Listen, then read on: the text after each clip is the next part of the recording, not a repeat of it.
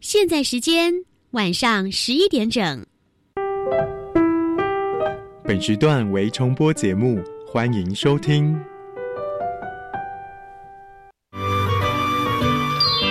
术是科学的魔术师，科学是艺术的工程师。原来艺术与科学其实是一体两面的。对啊，科学可以帮助我的艺术学习更有效率。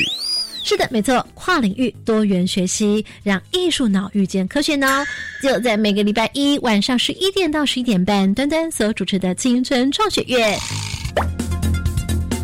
Hello，同学们，时间又来到了礼拜一晚上十一点钟，欢迎收听青春创学院，我是端端。跨领域多元学习，今晚节目当中将为大家来安排当科学脑遇上艺术脑，我们将借由一组同学他们在。教室里面所做的实验，来看看如果呢结合在艺术表演当中，可以有些什么样的发挥或怎么样的联想？来介绍是来自师大附中李博翰李博士李老师，你好，各位听众大家好，我是李博翰。好，那么在我们研究组当中来担任我们的青春主角，由我们的李博翰老师带来了两位研究生同学。各位听众朋友好，我是张博轩。各位听众大家好，我是方兆阳。那么接下来介绍是我们录室当中的另外一头，担任我们的旁听生组。大家好，我是邱福安，来自南门国中。大家好，我是张代伟，来自板桥高中。大家好，我是胡静玲，来自内湖高中。好，我们这组师大附中同学在后头将为大家来介绍的诗作，到底跟什么有最大的关联呢？透露一个关键字，跟光有关系。光是这么样的美丽，光跟什么样的科学元素是我们今天的主题呢？我们先带领哦节目线上收听同学来动动脑、暖暖身，马上进行科学脑快问快答。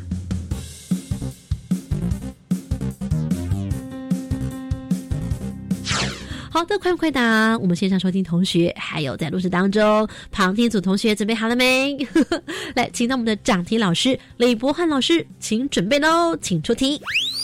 第一题：镭射光打入烟雾中会呈现什么样子？第一个，什么样子也没有；第二个，一条光线。请作答。二。好，三位同学都答了二，可是我发现表情有一点嗯嗯啊，眼球不断的转来转去的哈。来，请问一下，你是用猜的，请举手。哎，表示他们都有想法哦。那我们就来听听看哦，为什么他们这么猜？来，精灵，你为什么会觉得是一条线？嗯，感觉它射进去应该不会什么都没有，还是会有光线。嗯，好的，来，戴维。嗯，之前好像自然课有做过实验，也是，但是我记得好像虽然可能不一定很直，但是一定不会是什么都没有。我就知道，那戴维，你可知道是为什么是一条线吗？这个后面的原理是什么？呃，应该跟光的什么折射、散射之类有关吧。我什么时候学到这个名词呢？嗯，在国二的理化课学到，有学到这个名词，但现在有办法很清楚的解释吗？呃。呃呃，困难，困难。好，今天作品跟这有很大的关系，所以一定要知道到底是为什么。可能大家对这名词有印象，那待会我们会请小老师来帮我们做解答。那这个普安有没有想要来尝试一下？是一条线的原因，是因为它里面都是烟雾，烟雾可以把它看成非常小的微尘。然后它光线照到它的时候，它会反射。我们眼睛就是靠光线反射进来才看得到它这是什么东西。所以平常镭射光过去的时候，没有东西，就是空气分子太小，所以你反射的时候看不到。在烟雾中，它里面有大量的那个可以反射光线的粒子，所以你才可以看得到。哦，这样待会有没有一点吸收？有。哎，是这样子吗？研究小老师。其实福安就已经讲到了，就是重点了。对，它其实这个就是散射现象。那然后至于我们为什么会能看到，其实这个是我们这这集的就是主题，所以我们卖个关子，我们之后来详细解释它。好，这个关子待会一定要来了解。那接下来我们请李博士老师呢，请来出第二道题目喽，请准备。好，第二题，红光和绿光哪一个人眼啊比较敏感？第一个红光，第二个绿光。第一红光，第二绿光，请作答。一，喂，全部都答一。今天大家好像很有默契。今年是不是用猜的？感觉绿光就不是啊。哦，研究组来解答一下，答案是什么？其实答案是绿光。哎，歪歪歪，错的很有默契哈。来，戴维，你本来猜的原因是什么？为什么会觉得是红光？因为像我们就是平常生活中有警示的时候，我们不是都用红光吗？我想说红光是不是会感觉比较敏感，所以我们才会使用红光当做一种警示。好，我们研究组应该觉得很有成就感哦。来，请回答，到底是为什么呢？这也是一些之前我们科学家去研究、去统计的发现。当人眼去接收那个光线的时候，它波长假设在五百五十纳米左右的时候，它是人眼是最为敏感的。所以就是为什么我们去看外面那种绿色啊，我们会对眼睛很好，也是差不多类似这样的道理。啊啊，是这样子的原因吗？可见这道题目你真的很厉害，马上把三位同学给考倒了。啊，因为人眼的组织啊，对那个光线的分布，它不是均匀的，它是呈现一个中型的分布。刚好最高的话是靠近五百五，这个是因为人的关系啊。如果今天换成不一样的动物，那就不同。哦，所以敏感的定义是指什么呢？就是呃，像我们视神经细胞对这个绿光这个波长啊，它接受程度最最高。那其他的红光就是依序递减这样子。原来绿光最敏感，你想到日常生活里面什么样的观察或看见什么？就像是我们有些有时候在演唱会里面啊，然后其实它在那个环境里面，那大就是常会看到镭射光在里面打来打去，然后就是有有很多颜色颜色的光，可是通常最多会看到通常是绿色光在里面。李博士这样子是对的吗？呃，我想这个是声光效果了。不，竟然是这样子，是不是？呃，因为镭射光它基本上那红色镭射跟绿色镭射是比较容易做，像蓝色镭射光就非常贵，所以它这个演唱会应该是要考量它它的成本，所以应该是说呃红光绿光混着用这样子。好，接下来我们要来准备第三道题目喽，老师请出题。好，刚刚福安有提到这个散射。如果我今天把微粒变成小弹珠，也就是说我光线是经过小弹珠，那这样子是不是会有射散现象？第一个是是，第二个是否？一会有，二不会有散射现象，请作答。二二。好，第一个回答的是戴维，正确答案是来赵阳。正确回答是否，没错。哦，为什么呢？因为当当它变得很大一颗的时候啊，变成说部分的反射部分的光线，那就没办法真的就是能完全的显示出一整条的光线在你的眼前。了解。那我们今天快问快答在这边先告一个段落，大家应该会猜到了，我们的作品可能跟什么有关系呀？跟光的。各种反反应有关，反射啦、散射有些关系，到底是什么样的关系呢？我们现在就先让旁听组同学在录室当中来看我们的研究组他们在做现场的实验。因为呢，大家没有看到画面，欢迎同学们可以在我们的网站上面，或者我们的这个节目的粉丝团，或者是教育电台的粉丝团上面，我们会有这段影片让大家来参考一下哦。那我们这段时间先稍微快跑一下，录室当中同学、旁听同学来看他们的这个现场的作品的展演。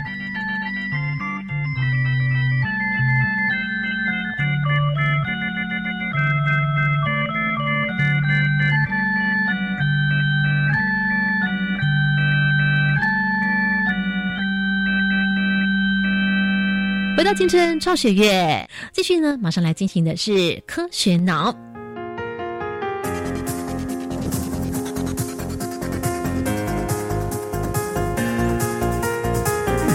我们来聆听研究组光的表演。在录制当中，我们现在呢看到了一个玻璃盒子。那这个玻璃盒子里头呢，我们看到了什么样的光影呢？我们先请戴伟来跟大家讲一下，你看到什么？呃，就是一条很直很直的镭射线，然后它可能碰到那个玻璃盒子会有反射的现象。好，那继续呢，请这个赵阳。现在目前呢，为什么会看到这个绿色的光线？是因为我们看到它从哪里发射出来的这道绿色光？它我们摆了一个那个镭射笔，然后我们射进那个玻璃缸之后。它进行的就是产生了散射这个反应。那散射是什么？我们等下会讲。对，那它散射之后呢？我们知道就是它可以让我们清楚的看到一条笔直的光线穿过玻璃缸，然后打出去。嗯那你可以很明显看到说，它只会出现在玻璃缸里面。那在外面我们看不到有一条线。那是就是因为我们散射的东西需要我们需要一个微小的颗粒才能让它去散射。嗯。对，所以你可以看到。很多光线，那为什么你会看到明明只一条线，为什么会有不同光？就是因为它可能有一些折射、反射，或者是之类的一些现象在这个玻璃杯产生。那我们可以顺便去看到里面有那个一个测量 PM 二点五的一个仪器，那是一个 More 那叫做 More Sensor 的仪器，它是专门用来感测很多一些数据的一些一个测量仪器。那我们现在在测这个 PM 二点五，那目前的话，我们可以看到缸里面的那个 PM 二点五是一个非常危险的一个等级，就是所谓的紫爆的等级。数值的话是。六七一对，然后这这数值是非常可怕，就是总之你可能会得癌症吧，对。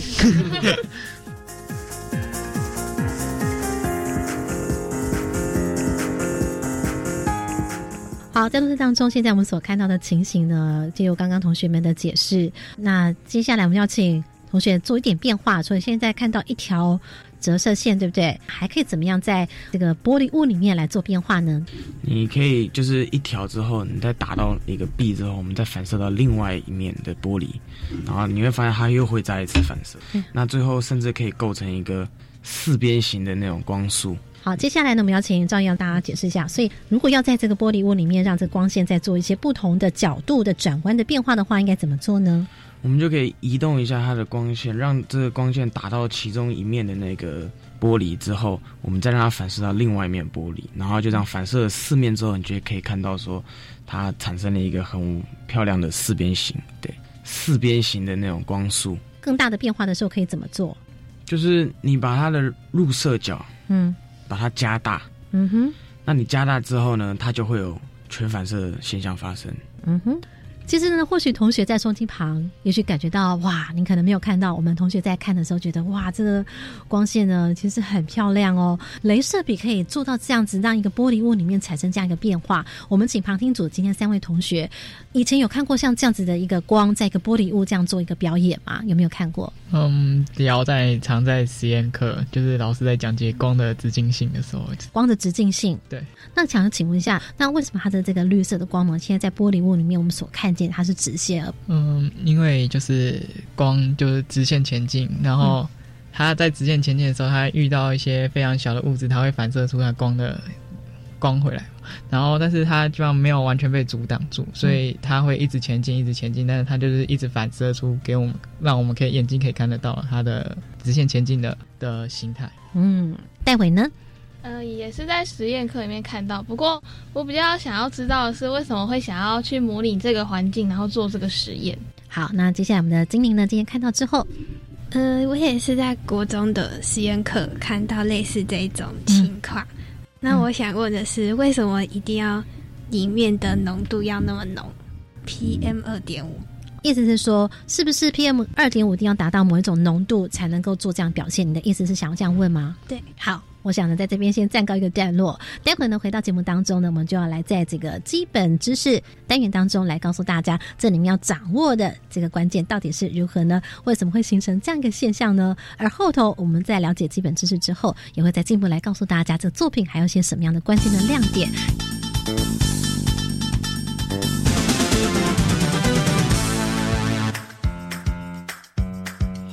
以为艺术是很感性的。对啊，我本来觉得科学是理性的。哇，原来艺术的真相是可以理性分析的。是啊，科学的背后也有感性的一面呢。继续收听青春创学院。好，回到青春创学院，我们今天要掌握的关键字是什么呢？来，我们请赵阳先来跟大家做小老师来做解释。好，那我们在知道这个这些原理之前呢，我们先讨论光是什么。嗯，那它还有什么特性？那光基本上呢，它是一种波的形式的展现。它我们有很多光，有很多种种类，就是有我们可以看到的可见光，跟我们不能看到的紫外光、红外光、X 光之类的射各种射线。这些光的话呢，他说因为是它有波的性质嘛，那它就有各种关于波的特性，它都有。那波有什么特性？它会折射，它会干涉，它会绕射，它会散射，还有反射。对，最重要是反射。那我们今天呢，我们能看到看到这一切呢，其实基本上都是我们光的反射进我们眼睛时，我们才看得到的。呃，在这里面大家要了解的一个关键字是要知道说光其实有很多种形式的表现，有可见光，有可能我们看不见的光。光其实它有些特性，对不对？这是在这个当中我们也必须要先了解，才知道它后面怎么样发展。怎么说呢？光的特性的部分。那我们刚刚在提到的光的种类嘛，那现在我们来说是光的特性。嗯，那其实我们说光是波的一种，所以它是有具有波特性，它会有反射、折射，还有干涉、绕射和散射这些这些现象。那我们生活中最接近的特性其实就是反射，因为像刚刚在快问快答里面有提到，那我们能看到这这这枚世界，就是我们看到所有的万物啊等等，都是光反射进到我们的眼睛以后，我们才能看到这些东西。最后一句就重点句喽，我们能够看到这些颜色，就是因为光打到物体之后进行了产生了反射，所以我们的眼睛能够看到这部分。老师有没有什么样的补充？好，一般来说，这个光呃，通过不同的折射率，就是不同物质的时候，因为它波速不一样，所以会产生折射。那在撞击到界面的时候，会产生反射。所以一般来讲，如果这个物体是透明的。那它同时就会伴随着折射跟反射。那如果这个东西是不透明的，那大部分就是反射。那这个在反射的过程中，我们可以利用这个光线的反射路径啊，来设计我们一些艺术的布层。然后这个因为光学哈，它的所牵涉到的一些理论是比较深奥一点。那我们浅显来说，什么是色散呢？就是如果今天光遇到这些微小粒子，它就往四面八方散开，所以这就是为什么我们可以看到在烟雾中可以看到镭射光束。如果在空气中它的粒子比较小，那你就侦测不到。所以这就为什么我们可以看到很清楚的一条镭射光。意思是说，如果今天微粒比较大的时候，它就反射。如果微力比较大，所以为什么快问快答问到第三题？如果它直接是达到一个很大的，像其实像弹珠对光来讲，其实已经是非常大了，所以它就会有特定的角度反射。所以我们在这边射散的意思，应该是指它在空间中各种维度都会发出光线。所以为什么要设计一颗呃小弹珠来考大家，就是这个道理。好，那这样子同学们可以了解到，说今天我们刚刚看到这个作品跟光的反射是有什么样的关联呢？嗯，就在它那个镭射光在进去的时候，它打到玻璃板的时候，它就会进行反射，然后可能角度对的话，它可能不只会反射一次，可能在第二次的时候，它再打到玻璃板又会继续再反射一次。请问一下研究组同学，这样子解释是正确的吗？赵阳？嗯，对，差不多，差不多。还有什么要补充吗？嗯，基本上没有什么要补充的。如果简单简单来讲，就真的是这样子。基本上一百分这样子，是不是？好，那么待会就要来进行到呃下一步，来进行到关键密码，怎么样呢？来看看他们是如何的应用。其实我们刚刚所讲到这个是光的这个反射或者是它的散射。那事实上呢，光的反射或散射其实还可能还有分为不同种哦。我们待会来请这个到关键密码的时候，再请同学来帮我们做介绍。基本概念：维他命。好，回到青春创学院，在我们今天的作品呢，我们其实把它叫做绿光镭射，因为呢，他们今天是用的是绿光镭射笔。当如果说你今天有红色镭射笔的话呢，就会折射出红色的镭射光，那就会在这个玻璃物里面呈现不同的颜色的变化。好，那我想快快答的时候，有位同学他特别提到了一个问题哦，来，精灵再把你的问题呢再问一次，就是为什么在这个实验中那个。PM 二点五的浓度要这么浓呢？它的浓度呢，跟这个我们所看到的镭射出来的光线有些什么样的关联或者是影响吗？PM 二点五呢，是就是颗粒是二点五 millimeter 的一个粒子，所有粒子中其实算是属于大的粒子。那这些大粒子的话呢，算我们反射的话，假设今天有光打下去，就会变得说只是反射出原本的光，而不是就是找产生有那种。比较微小粒子的效应，那什么是微小粒子的效应呢？它这其实又是又牵扯到另外一种散射了。那我们刚才那种实验呢，其实我们可以称叫叫做米氏散射。嗯，而那我刚才提到的，如果粒子在变更小的话，那会变成什么样子呢？那那就叫做瑞利散射。那什么是瑞利散射呢？就是当粒子的大小，它的长度小于光的波长的十分之一的时候，各个波长的颜色呢的光，它们各自的色散的程度会有不同。所以说，就是波长短的光，通常就是蓝色、紫色这种光，它的呢那个色散程度呢比较大。那比较大的话呢，就变成说它各个方向都有可能会散出去，比较让能让我们的眼睛看到。所以在我们在白天的时候看到那些那些天空啊，会是蓝色，其实就是这种原因。因为它的色散程度比较大的话，那它变成说我们在各个角度看都会是看到接受到蓝色或者是紫色这种波长的光。那这就是瑞利瑞利散射。同学们所讲解的这个点当中，跟这个作品的关系最强的连接，包括了 PM 二点五，老师是不是有些什么样的补充呢？哦，当初这个实验是很意外了，就是当初只是在烧线香，然后镭射光看到一个很清楚的一条光线，那这时候就是想，哎，那会不会是跟颗粒大小、浓度有一些关系？因为我们一般侦测的话，像室内一般都是二十几、三十几，很很低，这时候看不到。那我们把这个 more sensor 侦测器放进去，哎，结果发现五六百甚至上千，那它的光线会非常清楚，所以我们就简单做了几段，比如说浓度一百、浓度两百、浓度三百，发现这个浓度越高，那竟然它的颜色会越清晰，这就代表这个散射会跟这个浓度大小做一个关联。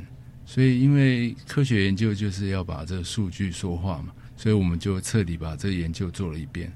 那因为这个实验非常简单的，就线香烧一烧，一分钟，一下子这个整个玻璃缸里面都是烟啊，一下子就超标了。所以这就是说，烧线香其实有点危险，这有点反讽的感觉，是不是啊，老师？就是说，本来没有想到说，哦，原来这样烧了线香之后，里面的 PM 二点五可以产生这样的一个现象，是这样意思吗？就是因为这个玻璃缸它是密闭空间，所以它烟是散不掉的，所以其实浓度是一下就很高。那一般我们在燃烧线香、在拜拜的时候，其实因为空间是开放的，所以大家感受不到那么强的浓度。那同学可以解释一下刚刚经理同学所问的问题了吗？PM 二点五的浓度一定要这么高才能够产生这样的现象吗？对，因为呢，当你浓度太低的时候啊，它的颗粒的那个密度呢就不会那么的。密，那这样子的话，你去打下去的话，你就没办法很清楚的看到有一条笔直的线穿过玻璃缸。所以今天这个实验等于让我们了解到，说本来我们其实是看不到这个光线，可以透过这样一个形式，让它产生出我们本来以为看不见的光线，是这样子吗？啊，是的，嗯，一般来讲，色散它如果我们扩展到不只是空气啊，扩展到像水溶液，其实水溶液大家如果国中或高中上过化学课，应该有听过廷德尔效应。廷德尔效应就是你一般在那个牛奶啊，或者是水溶液有一些杂质的时候，光线打进去，镭射光打进去，你就会看到这个光束。只不过廷德尔效应，这个水溶液你看到的光束啊，它是一些小小粒子跑来跑去，所以你看到那个粒子跑来跑去那个光线数，跟我们米氏散射这个光线数。又有点不太一样，可是就是原理大概是一样，一个是水溶液，那一个是气体分子，就空气中的微粒这样子。